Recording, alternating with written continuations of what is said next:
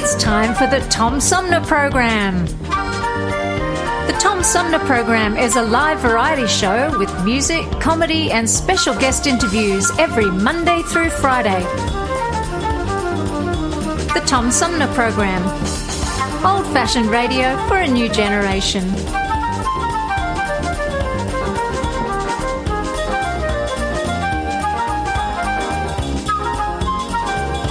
Our theme music is Fruit of the Louvre, provided by flick composer producer Howard Eddy.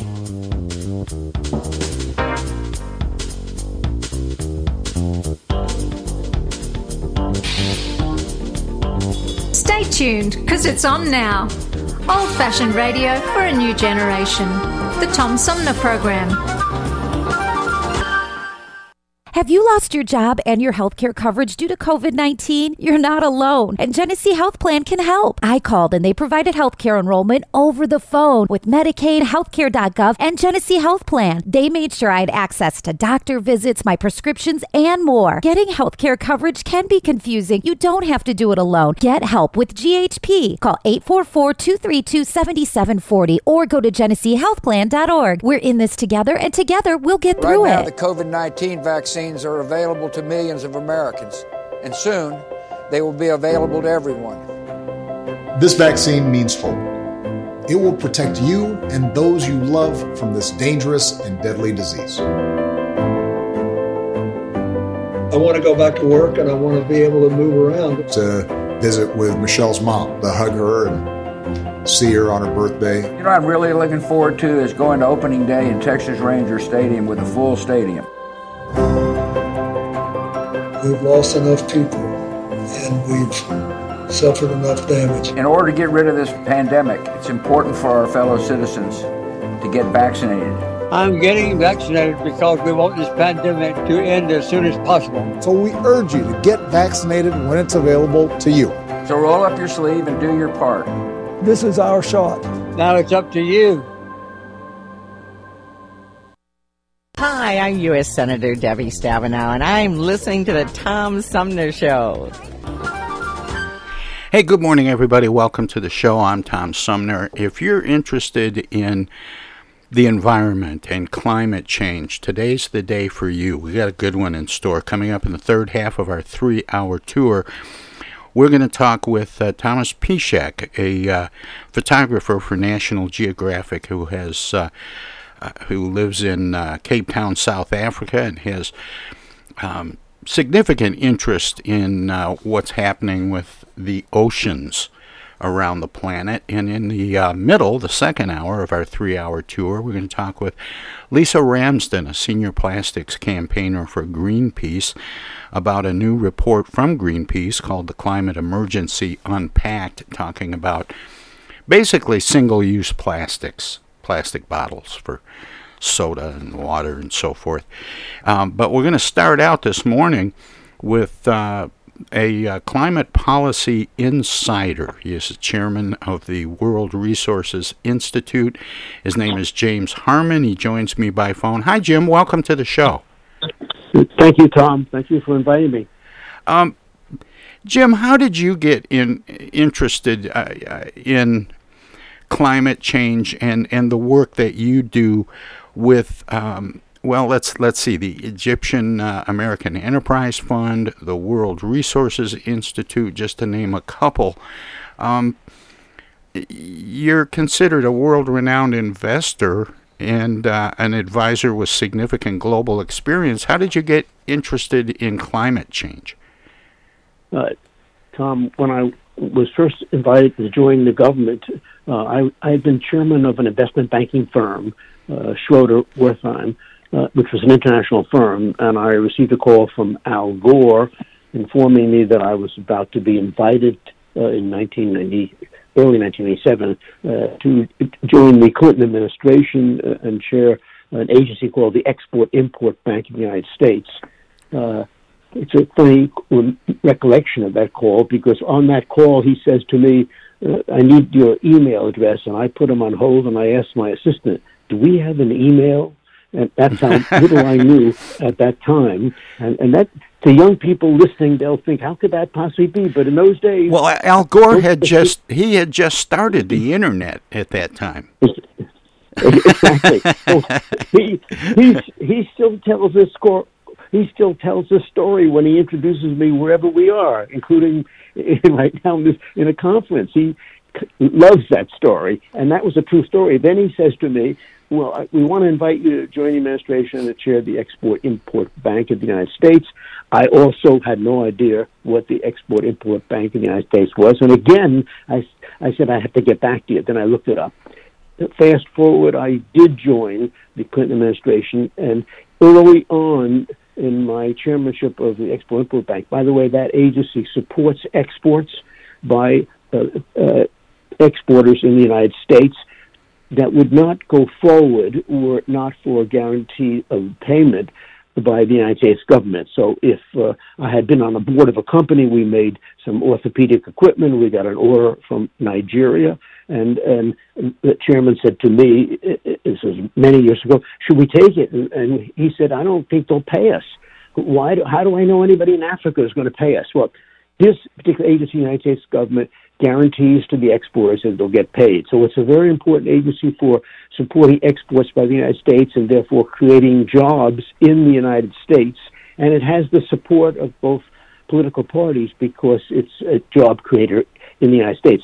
When I joined the agency, however, uh, early on, uh, I got a call from two senators, well-known senators, who said they had a complaint against the agency uh, that somehow or other we had we had rejected the opportunity to provide equipment to the Chinese for a very important dam uh, called the Three Gorges Dam, uh, and um, if I didn't if I didn't find a way to support our exporters to to sell equipment like Caterpillar equipment to that, so they could use it in China for building that dam, that they would have to reduce uh, or cut back on the budget of the Exim Bank. So it was sort of a veiled threat.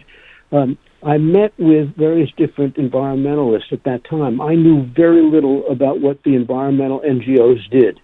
And there were mostly, at those days, it was not uncommon for the environmentalists to scream and yell at people in the United States government. In one particular case, they even threatened to throw a pie in my face when I gave a speech because we were supposedly we were supporting exports that were not environmentally constructive and damaging to the world. And I was so little uh, experienced in this area. But there was one particular NGO called the World Resources Institute, which did not have a shrill voice. They were thoughtful, and the then chairman of it sat down with me and gave me a very comfortable lecture about what he thought my responsibilities would be and why he thought I could help out. So that was particularly helpful. That took me to the WRI as a group who I knew very little about. But importantly, in that first year in the United States government, uh, it was a real eye opener about the role that the United States should play uh, in this area of the environment. And in the, the very first G7 meeting that I attended, uh, I was leading a group, and uh, I made a proposal at the time uh, that because the Congress of the United States had had passed some provisions in, in the charter of the Exim Bank, the government agency, uh, that we would not be allowed to support exports that were damaging to the environment without giving you too much else detail. I proposed to the other G7 countries, the UK and Germany and, and, and Japan and so forth, that they adopt the same kind of provisions. So, therefore, they would not be supporting uh, uh, they would not be supporting projects that pollute the world, and we were on. We were we we had stopped doing that, so we needed them to agree to do the same thing.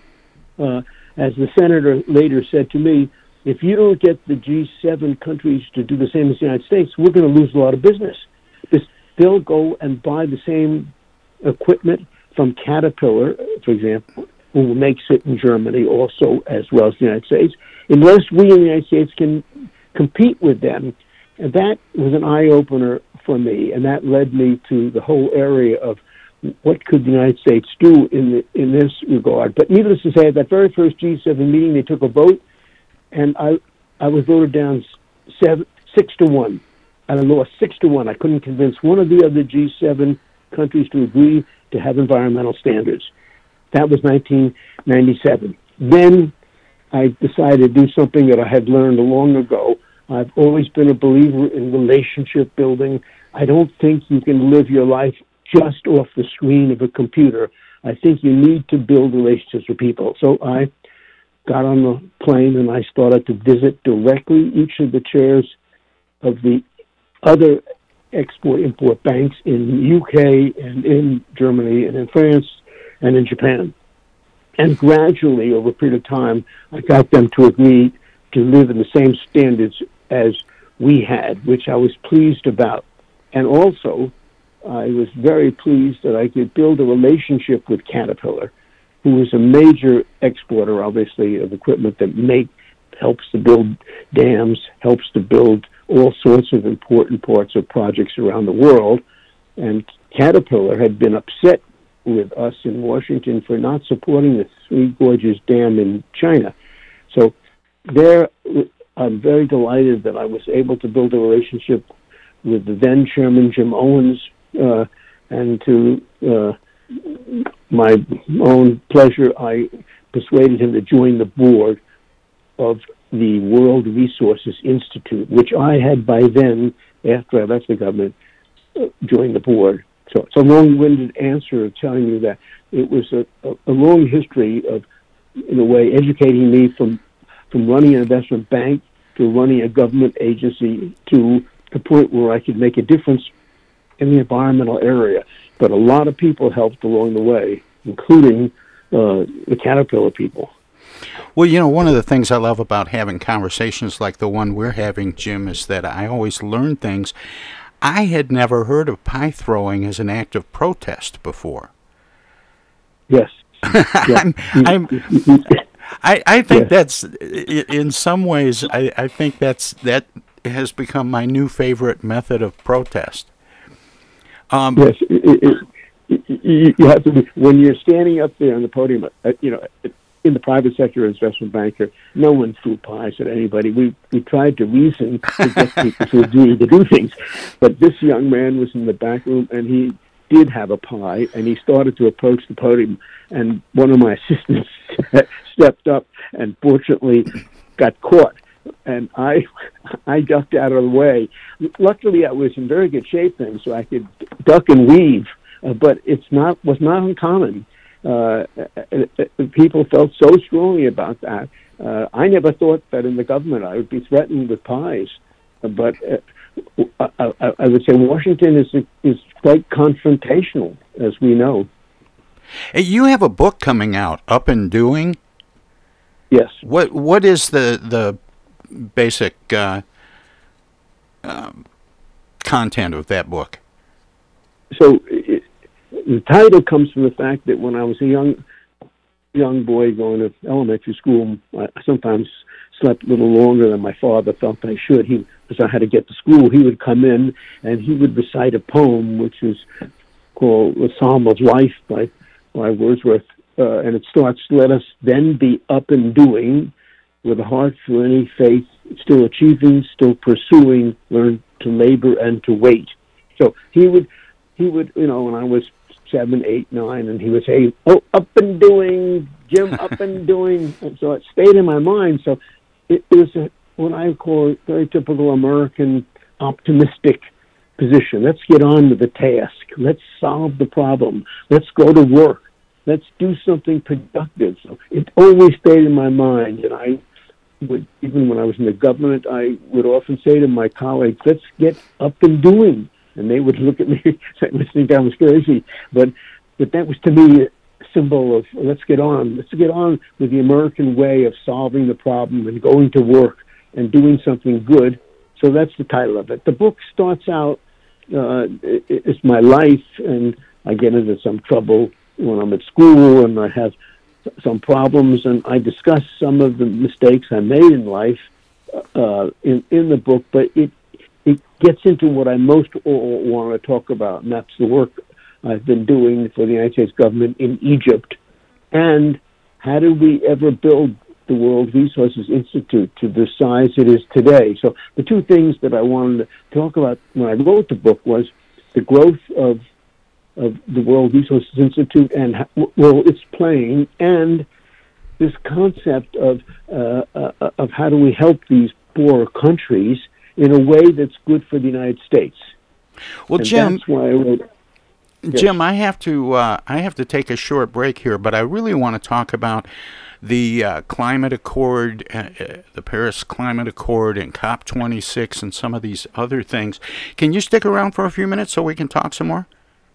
Certainly. All right, that'd be great. My guest is James Harmon, uh, considered to be a climate policy insider. We're going to let our broadcast partner squeeze a few words in. If you're streaming us, we have some messages as well. Hello out there, everybody. It's me, Tigger. T-I-double-G-R. That spells Tigger. And don't forget to remember to listen to Tom Sumner program on account of because he's so bouncy. I'm Julie Lopez with Crime Stoppers. Have you ever wondered what to do if you have information about a crime or the whereabouts of a felony fugitive and you want the police to know but you need to remain anonymous? Well, here's what you can do. You can go to p3tips.com or download the mobile app. You can go to Crime Stoppers of Flint and Genesee County's Facebook page and click on the Leave an Anonymous Tip tab, or you can call 1 800 422 jail. All methods are anonymous, and if your help leads to a felony arrest, you may be eligible for a cash reward. Remember, your voice matters. Our lives have been turned upside down by COVID 19. When a vaccine becomes available, it's critical that all of us get it.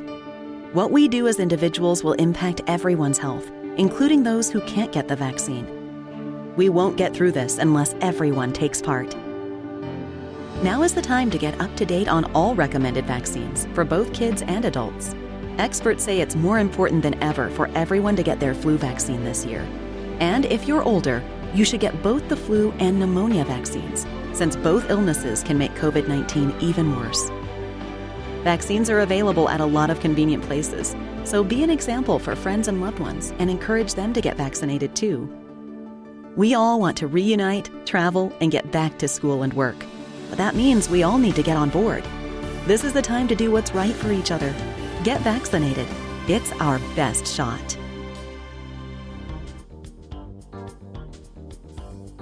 Hey, this is Tom from the Tom Sumner Program. Catch me and a gaggle of great guests weekdays on Our Voices Radio, WFOVLP 92.1 FM. You never know who might drop by. Joe By from the Blue Hawaiian. Dan Sterling. Congressman Dan Kildee. Alexander Zonjic. Actor, comedian Joe Napodi. Woodrow Stanley. U.S. Senator Debbie Stabenow. State Senator Jim Ananich. Comedian Brian McCree. The unknown comic. Mark Farner. And Tom, I want you to know Tom's my friend. You you've always got great questions, and you know the material, and you, and you care about it, and it's uh, it's that's impressive. Nice to be with you, Tom, and I admire you for reading all of that. I haven't read the whole thing. I've got willing to admit that. hey, Tom, this is my favorite interview always. You you, it's like having coffee at the kitchen table with you. Tune in Monday through Friday from 9 to 12 right here on 92.1 of a kind, and check out our website at tomsumnerprogram.com.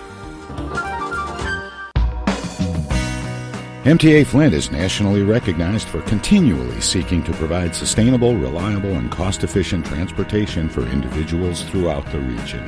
Through work related and non emergency medical transportation and your ride services, MTA is moving people with future and alternative fuel technologies. More information about MTA Flint and specialized services is available at mtaflint.org. Discoveries they happen when we least expect them, in places we thought we knew. And discoveries have a way of teaching us a little more about ourselves along the way. Welcome to Flint and Genesee County, where up north meets down south. Home to Michigan's largest county park system and a vibrant culture. A place filled with discoveries we've yet to make throughout acres of beautiful lakes, wetlands, and woods, and in the diverse city beyond where the uplifting melodies of gospel choirs fill the air, where the work of renowned artists color the galleries and museums, where the fresh fruits and vegetables at the downtown farmers market awaken our senses, and where the cultural center and planetarium broaden our view of the world. Let's spend a few days enjoying the wonders of Flint and Genesee County, where the joy of discovery is pure Michigan. Your trip begins at Michigan.org. This is Congressman Dan Kildee, and you're listening to the Tom Sumner Program. Hey, welcome back, everybody, as we can uh, continue my conversation with climate policy insider James Harmon. Jim, welcome back. Thanks for sticking around, and sorry to make you sit through all that. No, it's interesting.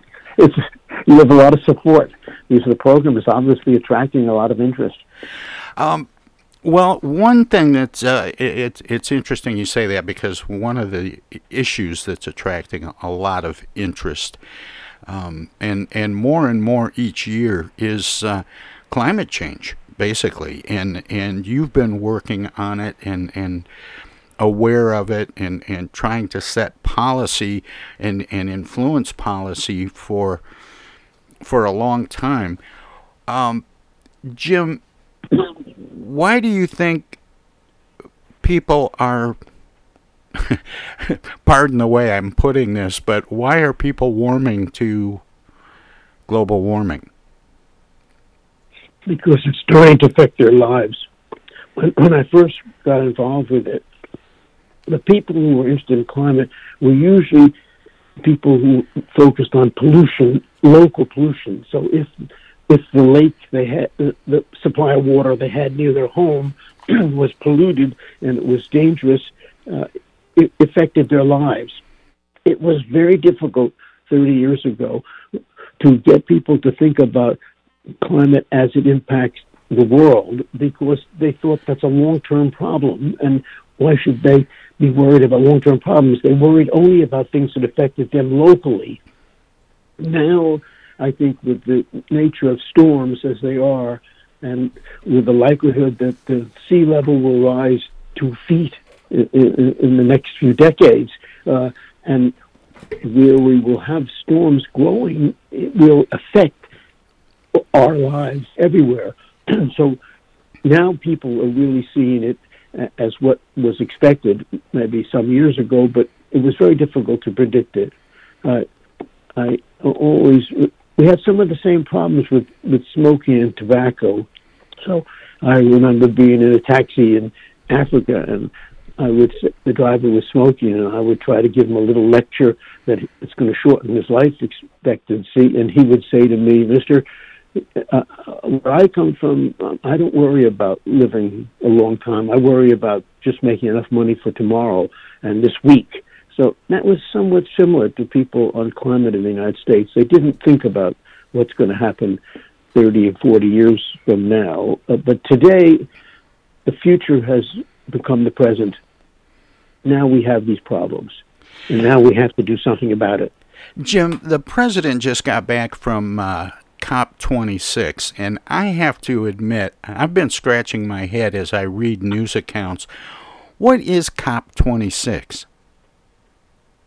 it, it's it's a UN uh, organized uh, conference to deal with climate issues, and it has been going on for a number of years. This is the 26th one.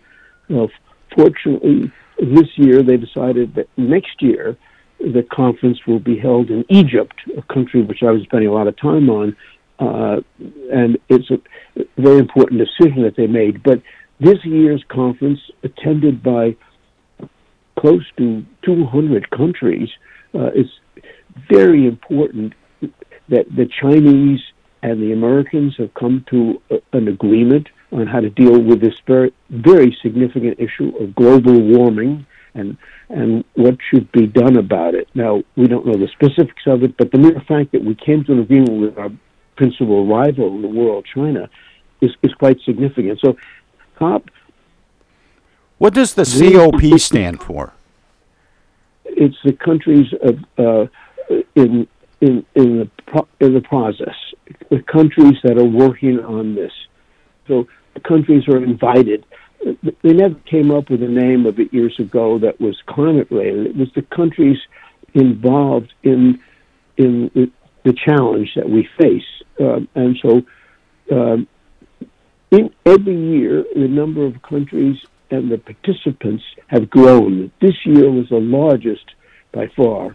So um, the World Resources probably, probably had 40 or 50 people there um, representing the, the work that we're doing, and other non-governmental organizations sent significant people. But every country had people there, um, and the leadership of these countries came. So this is a very important conference, and it's it's it shows the concerns that the countries of the world have on this issue. Climate affects everybody. It affects everybody living in Africa, affects everybody living in the United States, affects people in Latin America, it affects people all over. So we have got to work together as countries to solve this problem, or we will have a disaster. And we've said, well, President Biden has set some goals that the which are very reasonable. That uh, that, his commitment to reduce U.S. emissions by 50 percent from the 2005 levels to 2030, and other countries are making important commitments themselves. Now we have to follow up, uh, and we have to think about how do we help. One of the most important parts of this conference that has gotten some attention, maybe not as much as it will, I think, in the future, is that we in the United States and in, and China and the larger developed countries, we have been we have been emitting carbon for many years, and we have caused the problem of global warming. The rich countries, by by industrializing their economies, we, we are the cause of the problem. The poorer countries in Africa or Asia or Latin America, they have not had the industrial base, so they have not caused the problem. So now we want to set rules that everybody has to live with it, and it's only natural that the poorer countries said, wait a minute, you in the United States and you in China, you caused this problem. Why should we have to live with it? You're telling us we can't use coal, we can't use certain wood burning, we can't do these things because it affects the world. You you have to pay us something if you want us to do that. Because that's not fair. You polluted the world. Well, yeah. How do how do we avoid? Um, I mean, say we get the the, the big countries, uh, you know, the the influential countries, the U.S., China, Russia, uh, Great Britain, and so on, to start making changes and reducing the the carbon footprints of those of those countries. There are still countries that are developing around the world. How do we avoid just shifting pollution? From the U.S. and China to countries in Africa as they begin to industrialize and, and do manufacturing and so on. So this is the, the subject that I am spending most of my time on, uh, more than anything else that I do, because it combines something that I, I was after I left the government. It's it's very common in the United States government if you've done work in some area that even after you leave and you're going back to the private sector, uh, the next government can ask you to take an assignment. Um, and so I think that's a wonderful part of our government that people are involved in helping the country. So some uh, seven, six years after I left the, the Clinton administration, I got a call um, then asking me if I would lead an effort from uh, for the U.S. Congress uh, to help the private sector to grow in Egypt, a country that was very important to us in the Middle East. One in four Arabs live in Egypt, uh, and Egypt is critical for that part of the world. And I took the assignment, um, and that's what I write about in the book because I had no idea of the violence, nor did I have any idea about where they stood relative to climate where I've been spending so much time. So, enormous education in my life at a late stage when I never expected. Going back and forth to Cairo was an extraordinary experience, and that's the heart of the book I would write about. That and how it relates to the environment. But when I got to Egypt, I realized that um, we were given some 300 million by the Congress to invest in businesses in Egypt that would help their economy to grow and would do it in a in a constructive way, uh, in an environmentally constructive way, but mostly to help the, the economy to grow. And I ha- I found very capable Egyptians. Egyptians did not want Americans to come in and run their businesses, and they didn't want to work for the State Department or the USAID. They wanted to run their own business. So we used the model that was used in the United States. We convinced the Egyptians to start a pro- what we call a private equity firm, and we would pay them based upon how they did with our money. Uh, and that has been immensely successful, more successful than anyone in Washington expected. So this 300, 200 million of which we've invested now has a market value because these companies that we've invested in have gone public and which now has a market value of approximate $700 million. So U.S., not Jim Harmon, not my directors, U.S. taxpayer has actually made about four to five hundred million dollars in Egypt, helping the Egyptian private sector to grow, and it hasn't cost the United States anything the way we've done it. Now we we've started to make investments in in renewable energy and in solar power and so forth, solving important problems on water and energy in, in a country like Egypt. So Washington has realized that these this enterprise fund has a concept, which, by the way, fortunately was started by the Republican Party in 1990 uh, under Bush one, and picked up by Obama and Hillary Clinton in 19 in 2010 or 11 when they asked me to lead the Egyptian effort. So both parties believe that they are, have been responsible for this idea of an enterprise fund we have been very successful in Egypt making money for the United States and helping their private sector grow, creating jobs. We've created more than 15,000 jobs in Egypt. And we've done a number of other things important for climate in Egypt. So we've solved problems. Now, if we had done that in Central America, if we had created enterprise funds in Honduras and El Salvador and so forth, we would not have the migration problem that we have. And the vice president realizes that, and they have been talking to me about an enterprise fund in Central America, which will create jobs in Central America, maybe in a larger scale than we talked about before. And we have to we have to consider enterprise funds all over the world and maybe convince other countries to do the same thing. That will be a way to to build a job creation in the poorest parts of the world, and and maybe this time we do it in a constructive way from a climate point of view. So a great opportunity now, uh, and that's what I, I start to write about in the book and what I'm working on now. How are we on on the timeline, Jim? Because depending on who you read and, and who you listen to over the last couple of decades, um, 2050 has been considered lights out. But you talked about President Biden's goals um, of reducing emissions by 2030 and so on.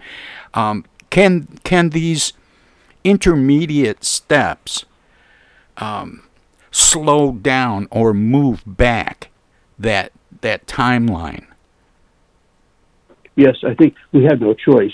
It's, by the way, it's not ever going to be done in one day or one year well, of course. or one short period of time. This is really you have got to work at this every day, and it will take. Uh, we we I think we can meet the Biden's goal of reducing our emissions by fifty percent by 2030, and I think we have a that's a, coming up pretty fast, Jim. Yeah, it's coming up as fast. It's right, but it's there is a there is a um, a lot of motivation by the younger generation. If, if you follow what took place in in Scotland, the, the, the younger generation very desperately wants us to move forward on these issues, and and I believe, in spite of the confrontation in Washington, which is a separate subject for another day, because I never saw confrontation in the private sector or even in most of my sporting activities over my life, playing all sorts of games, I never saw the kind of anger that exists in Washington. But in spite of that anger, there there is support for reducing our carbon emissions now, and there is support for getting to, I think, Biden's goal, 2030. I, I think there's more support today than there has ever been before. So, am I optimistic? I would say I'm cautiously optimistic that we can get there. We don't really have a choice. We need China to agree on the same things, which is challenging, and we need to put these enterprise funds in many, many countries and have help the private sector to grow in those countries with an environmental mission behind it. But it's all quite doable because there is definitely a motivation now in the younger and and I might add almost everybody that I talk to in Washington feels the same sense of urgency. And is that globally as well? Are young people around the world uh, a, a, adapting this this uh, uh, desire to, to meet these goals? Yes, it's in fact I'd say the younger generation in Scandinavia and Europe were a little ahead of the younger generation here in the United States.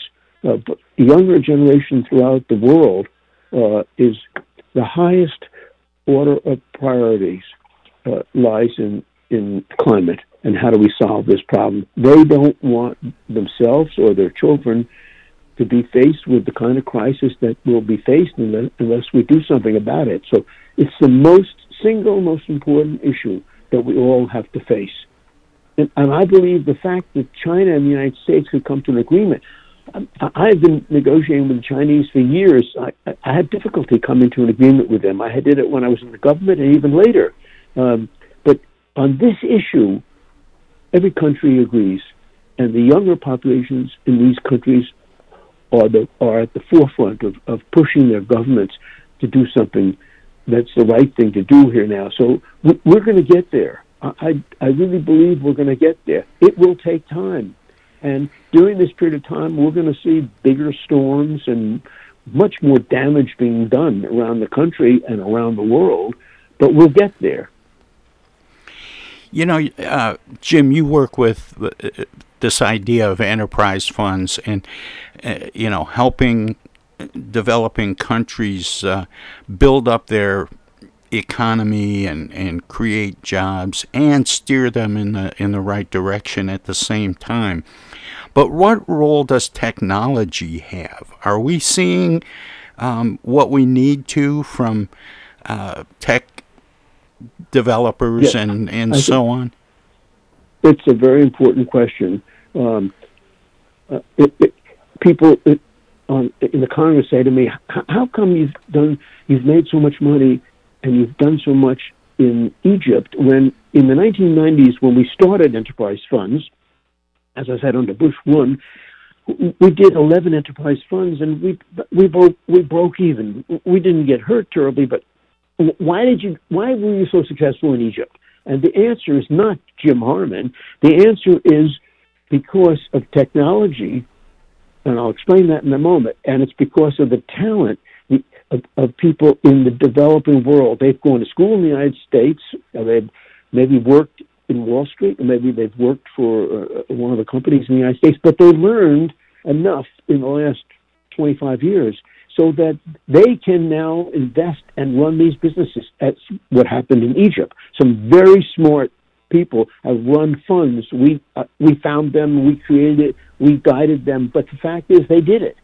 So the, t- the human talent in these developing countries has come a long way, but technology is critical. For example, our very first investment was in a, a digital payment service.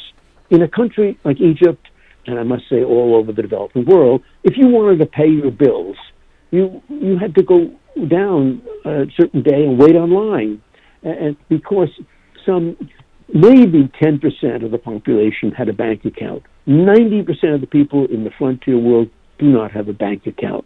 So if you just want to pay your bills, not to mention borrow a little bit of money, you had to go and wait online for hours in the day to get to some bank to basically pay the utility company or pay others. So along comes an intelligent Egyptian who copied really somewhat similar to PayPal in the United States. Now you can go into a kiosk, small little kiosk on the corner uh, in, Egypt, and put a card in there. They started it by topping up your your telephone minutes. So someone wanted to make a call years ago, you bought minutes on the telephone, you used a card to pay for it. Now you have a card, you go in, you put it into the kiosk in Egypt, and you can basically pay your bills, and you'll be able to borrow a little bit of money. So this is what we call financial inclusiveness. Suddenly, in, in Egypt, 30 million people use this system now. And this business has been in existence maybe six years, seven years since he started it, since our support was there. But in the not too distant future, half of Egypt, 50 million out of 100, more than 100 million in population, will use this digital payment platform. It's only through technology that they could arrange these payment services. So that is, of course, enough, there are winners and losers in everything in technology. The winners were the developers of the technology and the developers of the businesses. The somewhat the losers are the banks. The banks didn't adjust quick enough, and they haven't in the United States either, to technology that's taking place, which is why technology has made a big difference here, but a, even a greater difference in a developing country like, like Egypt, but now all over Africa, all over Bangladesh, all over all of the frontier or emerging developing countries, they have payment services like this, which is just because the technology that was developed. And that is true in a number of other areas. So I always explain that the three things that have changed the last 25 years since they started enterprise funds one, technology is the biggest. Second, human capital is now the people are, are experienced and can run businesses in the developing frontier world.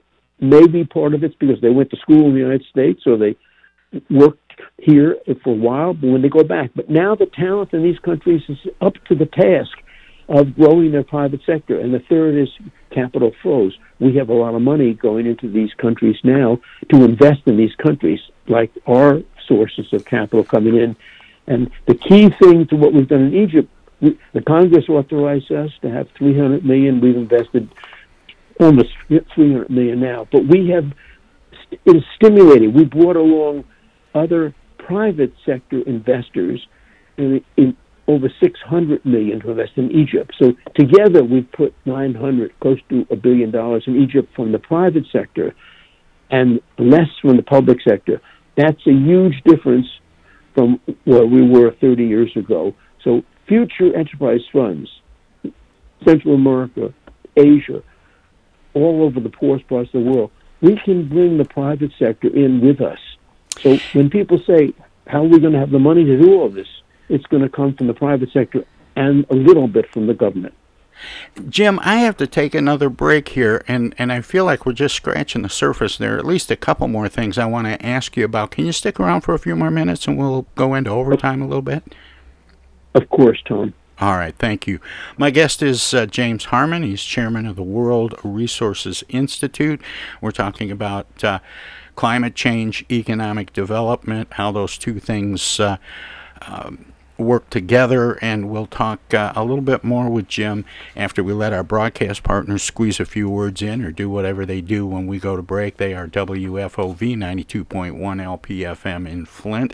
If you're streaming us at Tom Sumner Program, we have some messages as well. Hi, this is Joe By from the Blue Hawaiians, and you're listening to the Tom Sumner Program. While we've been staying safe at home, scientists have been on a journey the destination? A COVID 19 vaccine. This journey began decades ago with research into other coronaviruses. Scientists built from there with months of research and development, cooperation with other experts worldwide, and clinical trials on tens of thousands of volunteers of diverse race, age, and health status. They arrived at a safe, effective vaccine, and hundreds of thousands in Michigan have already been vaccinated. But the next step is ours.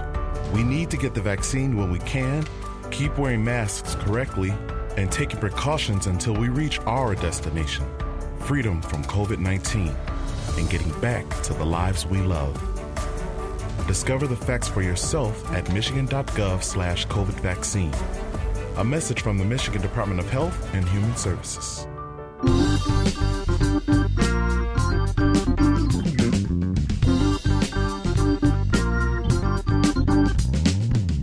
Start your weekend early with the Tom Sumner program every Friday live at 11. We turn the spotlight on the world of arts and entertainment featuring artists from music, TV, and the movies. Catch everything from the rich local talent pool in and around Flint and Genesee County to up and coming stars of stage and screen, plus legends from New York and Hollywood. Hi, this is Greg Nagy. Hey, this is Harper. Hi, this is Joe By from the Blue Hawaiians. Hi, this is Alexander Zonjic. Hi, this is Mark Farner. This is Maurice Davis. Hi, this is Rochelle Ray. Hi there, folks. This is Sweet Willie T. Hey, this is Steve from the Nashville office. I'm Gwen Pennyman Hemphill. Start your weekend right. Go to 11 Fridays on the Tom Sumner program.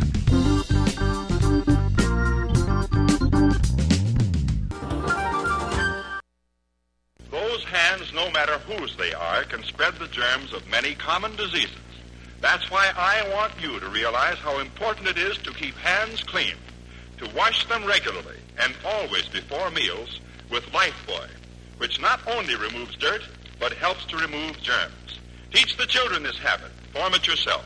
Always use Lifebuoy for hands and face as well as the back. America, your children have an amazing superpower. That's right. They can help save lives by simply washing their hands. Just 20 seconds of thorough hand washing after they've coughed or sneezed or been outside can help fight against the dastardly spread of germs. Armed with only soap and water and hands, your superhero can protect you, your family, and everyone out there in America land. Amazing! Find out more at coronavirus.gov. A message from the CDC and the Ad Council.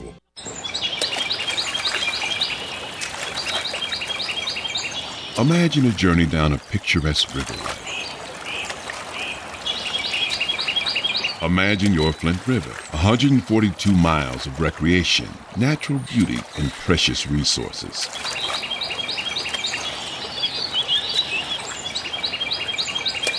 The Flint River is a vital resource that is available for all to use and enjoy. The river and its ecosystem provide unlimited recreational opportunities and natural beauty while supporting wildlife in a vibrant landscape. We all have a responsibility to protect and preserve this precious resource. Learn more at flintriver.org or call the Flint River Watershed Coalition at 810 767 6490. The Tom Sumner Program.com. Hey, this is First Ward City Councilman Eric Mays, and you're listening to the Tom Sumner Program. And welcome back, everybody. We continue uh, in overtime, kind of, with uh, my uh, guest this hour, James Harmon, who's chairman of the World Resources Institute. Jim, welcome back. Thanks for sticking around. Um, it's my pleasure, Tom. Thank you. Um, Jim, we, we mentioned your book, which is uh, forthcoming. It's uh, it's called Up and Doing: Two Presidents, Three Mistakes, and One Great Weekend: Touch Points to a Better World. Um, when does the book uh, come out? It it comes out this month. Yes, the twenty third. It, it, it'll be viable through Amazon and all bookstores as of the 23rd of this month. Uh, it it uh, we have very significant um, pre-publication orders, which is which is quite nice. But yeah, the book the book does. Sorry, Tom. The no, book go does ahead. cover a number of other things beside what we talked about. It covers a bit of my own experience in in the, in supporting motion picture industry and the music industry and and the, the work I've done to to help uh, help Starbucks at the earlier stages. So it's a bit about my my background with a number of things, some of which you've covered on your program, um, some different industries, but it does focus on what we, what we've talked about already mostly. And I always, you know, I, I am having such a, a great time talking with you, and I feel like we've just scratched the surface, uh, Jim. I think I could sit down and talk with you for hours, but The um, I always give guests an opportunity to let listeners know where they can find out more about you and what we've been talking about and, and your work, past, present, and future. Jim, do you have a website? Uh, I don't have a website. I think the book is the best way to learn, and the book will be available. As I said, you can order it right now from any number of bookstores, and maybe in two weeks' time. It gives the real history about what I've done there is a website for the World Resources Institute, WRI, a very good website. Uh, but I, I think that'll give it, it more focused on the environment. But on my life, it's the book is the best thing. I, I've not written a book before, and I have to say, Tom, it was not so easy because if it wasn't for if it wasn't for COVID, I was uh, stuck, so to speak, in my home here in Connecticut, and I every day sat down and I wrote. I would never have had the time to do that. I'd have been traveling to Cairo or to London and so forth. I never would have taken the time. But that gave me the, the time. Once I got into it, uh, I, I was determined to finish it. But I, it's been literally two years, but it has everything I've done and a lot of advice to younger people and older people as well.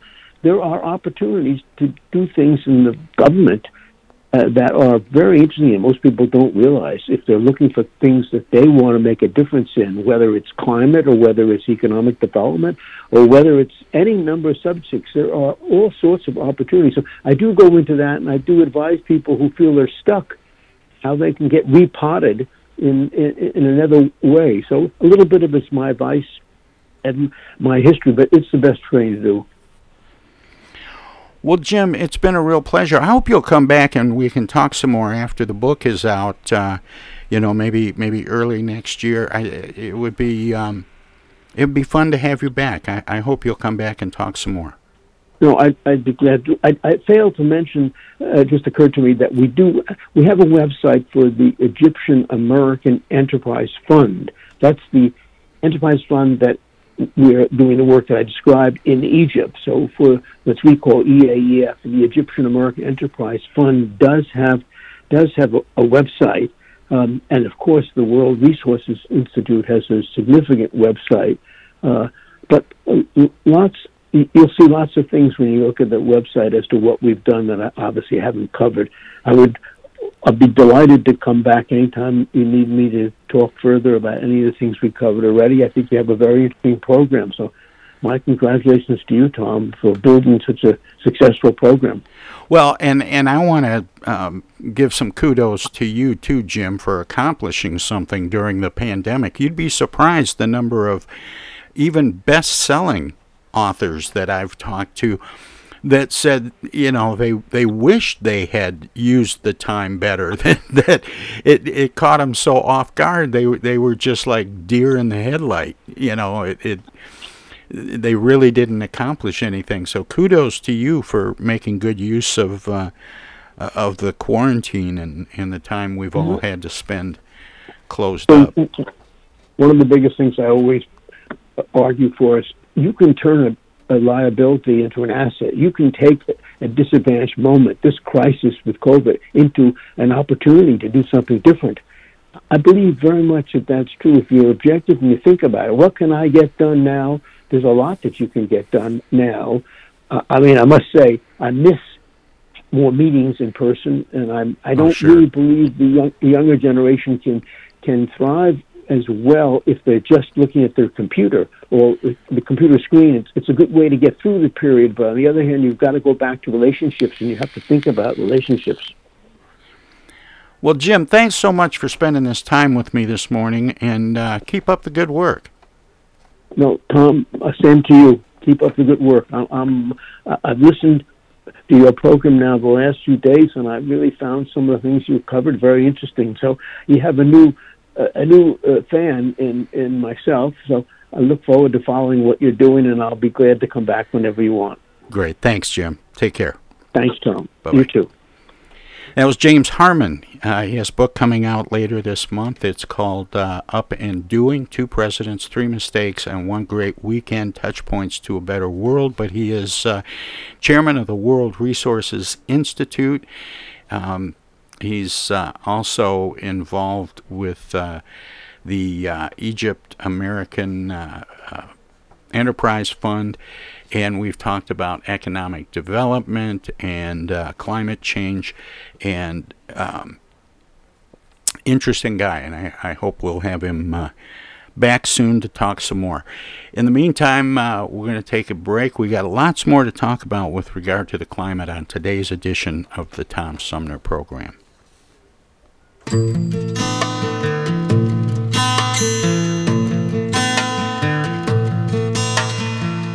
Megaluna was a friend of mine. I used to see her all the time as the sun would fade away. Luna came to play. Everybody said you better watch out. Love will hurt you, yeah, there's no doubt. Guess they just could not see the things she does for me. She's always there on my darkest nights. And all the others said, got no time. Megaluna forever I will be. And there if you should fall, I give you my all.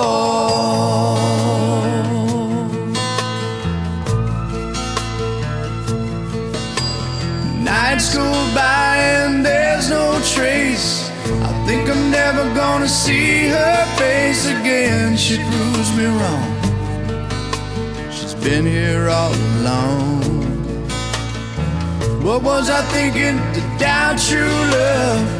Far beyond the stars above, I hope you can forgive me. Cause I cannot forget that you were there on my darkest nights. All the others said, got no time. Megaluna forever I will be. There if you should fall, I give you my own. And nothing lasts forever, so that's what they say. But I must beg to differ with the words of yesterday. Cause you and I will always be one place some may never see. Megaluna.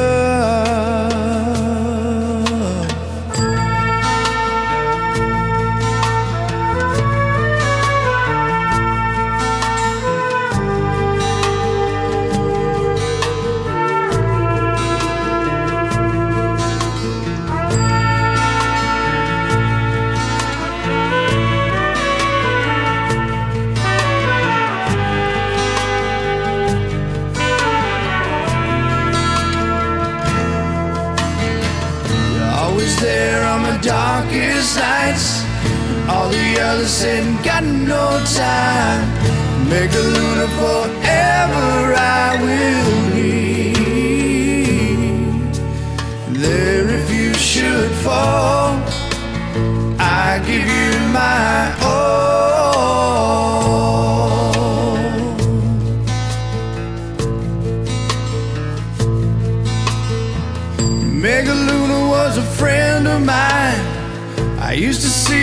all the time as the sun would fade away. Now Luna's here to stay.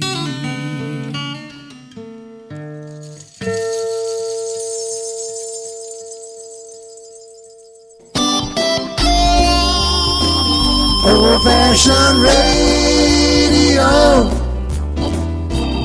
for a new generation. Tom Sumner Program.com. The Tom Sumner Program.com. The Tom Sumner Program.com.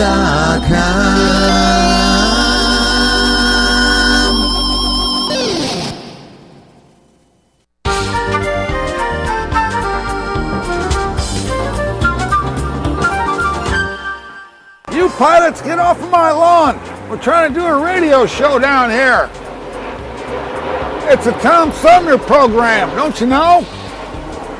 Go on. Go on, get out of here.